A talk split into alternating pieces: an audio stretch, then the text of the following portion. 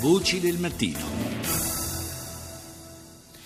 Una delle notizie che eh, ricorrono, lo abbiamo sentito nei titoli dei media internazionali, è quella naturalmente dell'insediamento di Donald Trump come 45 presidente degli Stati Uniti. La cerimonia si svolgerà oggi per, eh, per, quello che è l'orario italiano e domani invece eh, per gli Stati Uniti dove ormai è notte, è collegato con noi a, a tarda ora dunque Mattia Ferraresi, corrispondente del Foglio da New York, buongiorno. Buongiorno a voi. Una cerimonia eh, che eh, forse come, come, mai era accaduto si svolge in un clima abbastanza strano, di, di, anche di contestazione, di scontri, addirittura qual- ci sono stati tafferugli, insomma qualche incidente tra sostenitori di Trump e oppositori. È un'America che eh, contrariamente a quanto accade abitualmente, si prepara eh, a vivere la prima fase de, de, di una nuova presidenza non in quel clima da luna di miele che di solito appunto caratterizza queste fasi. Sì, cioè, direi che in, in, questo, questa circostanza tipicamente rituale e, e, e codificata c'è qualcosa di estremamente rituale, c'è qualcosa di poteri eh, complicato.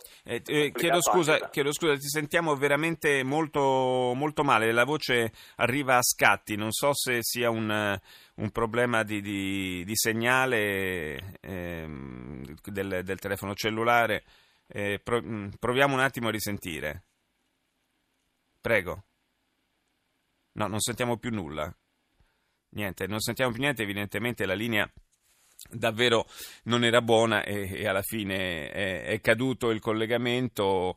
Eh, naturalmente cerchiamo di recuperarlo velocemente. Stiamo eh, già richiamando Mattia Ferraresi, che è il corrispondente del quotidiano Il Foglio da New York. Vediamo se riusciamo a recuperare subito la linea. Eh, sì, mi fanno cenno dalla regia che dovremmo esserci, dovrebbe essere questione di qualche istante per trasferire il segnale dal, dal telefono alla console. Vediamo se, se riusciamo. Eh, nel frattempo, eh, dicevo, ci sono stati degli incidenti dei tafferugli a Washington all'esterno, all'esterno della, eh, della, sede in cui si stavano eh, svolgendo le ultime eh, celebrazioni, eh, gli ultimi festeggiamenti, diciamo, prima del, eh, alla vigilia del, della ehm, cerimonia di insediamento ufficiale di Trump.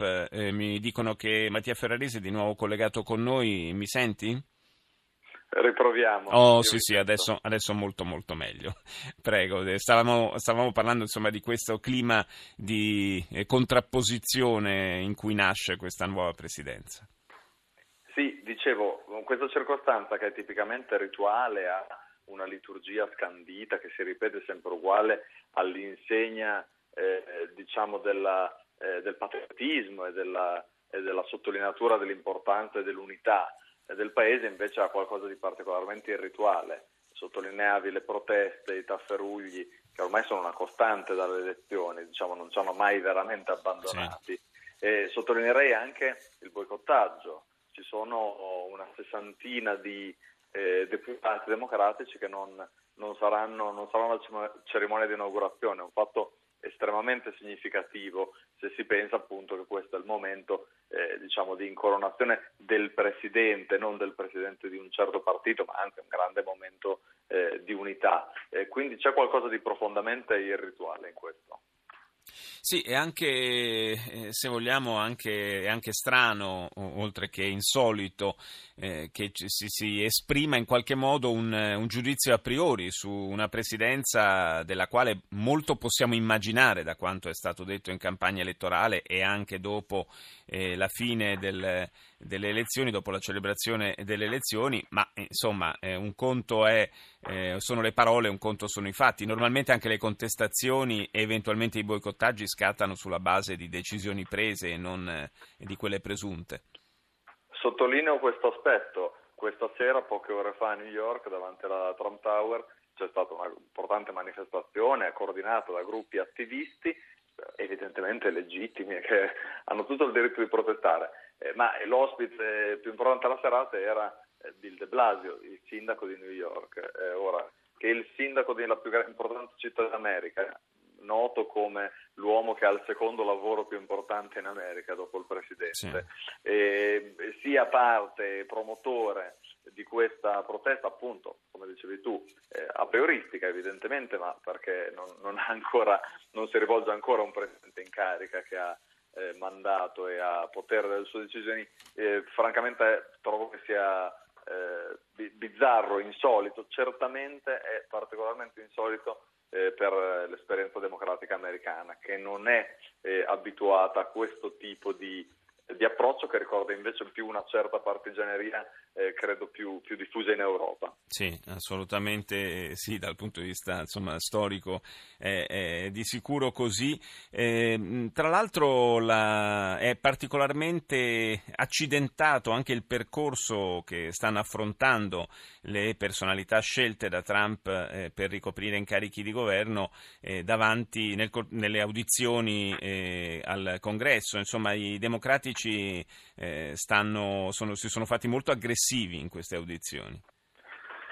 Sì, certo Trump non si è aiutato diciamo, con le nomine perché eh, i problemi vengono dal eh, passato, specialmente il passato diciamo, di affari e finanziario di alcuni come il segretario del Tesoro e, e il segretario di Stato, eh, essendo diciamo, uno un banchiere, l'altro eh, ex amministratore delegato di una delle più importanti compagnie petrolifere del mondo, eh, la cosa diciamo, può, può accadere certo, che certo. Inciampo, un inciampo a questo livello ci sia. Quindi da un certo punto di vista io credo che eh, Trump avesse eh, messo in preventivo, eh, diciamo è, è, uno scotto che, che deve pagare per, per poter permettersi alcune nomine evidentemente che non provengono dal mondo eh, della politica e dell'establishment. È proprio, Quindi, proprio il certo fatto, senso, scusami, proprio il fatto di, di, non essersi appoggiato più di tanto alla struttura del Partito Repubblicano forse ha rallentato anche eh, alcune scelte al punto che dovrà affidarsi almeno per la prima parte del suo mandato a decine di funzionari e dirigenti di alto livello della passata amministrazione, semplicemente perché non ha fatto in tempo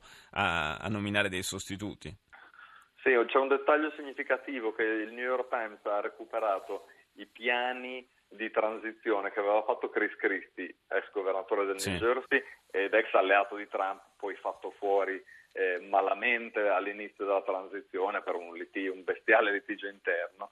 Ma Chris Christie, che è un uomo eh, di partito e è assolutamente parte dell'establishment, aveva fatto un piano perfettamente ragionevole, molto più rapido e molto più celere, diciamo, molto più tradizionale. E questo, diciamo, adesso possiamo fare il confronto tra quello che sarebbe stata una transizione eh, diciamo, guidata secondo mm. i canoni soliti e secondo diciamo, i canali della burocrazia normali e una transizione tutta eh, sghemba, un po' per inesperienza ma un po' anche volutamente, proprio per sottolineare lo scarto. Con... Sì. E questo certo ha un costo. Se pensiamo che il segretario di Stato eh, diciamo ad interim e traghettatore sarà un uomo nominato da Obama in attesa che Rex Tillerson venga ufficialmente confermato, sì. eh, certo, suona quasi ridere. paradossale, si suona davvero quasi paradossale visti i toni del, del, confronto, anzi dello scontro in questi mesi. Grazie a Mattia Ferraresi, corrispondente del Foglio da New York.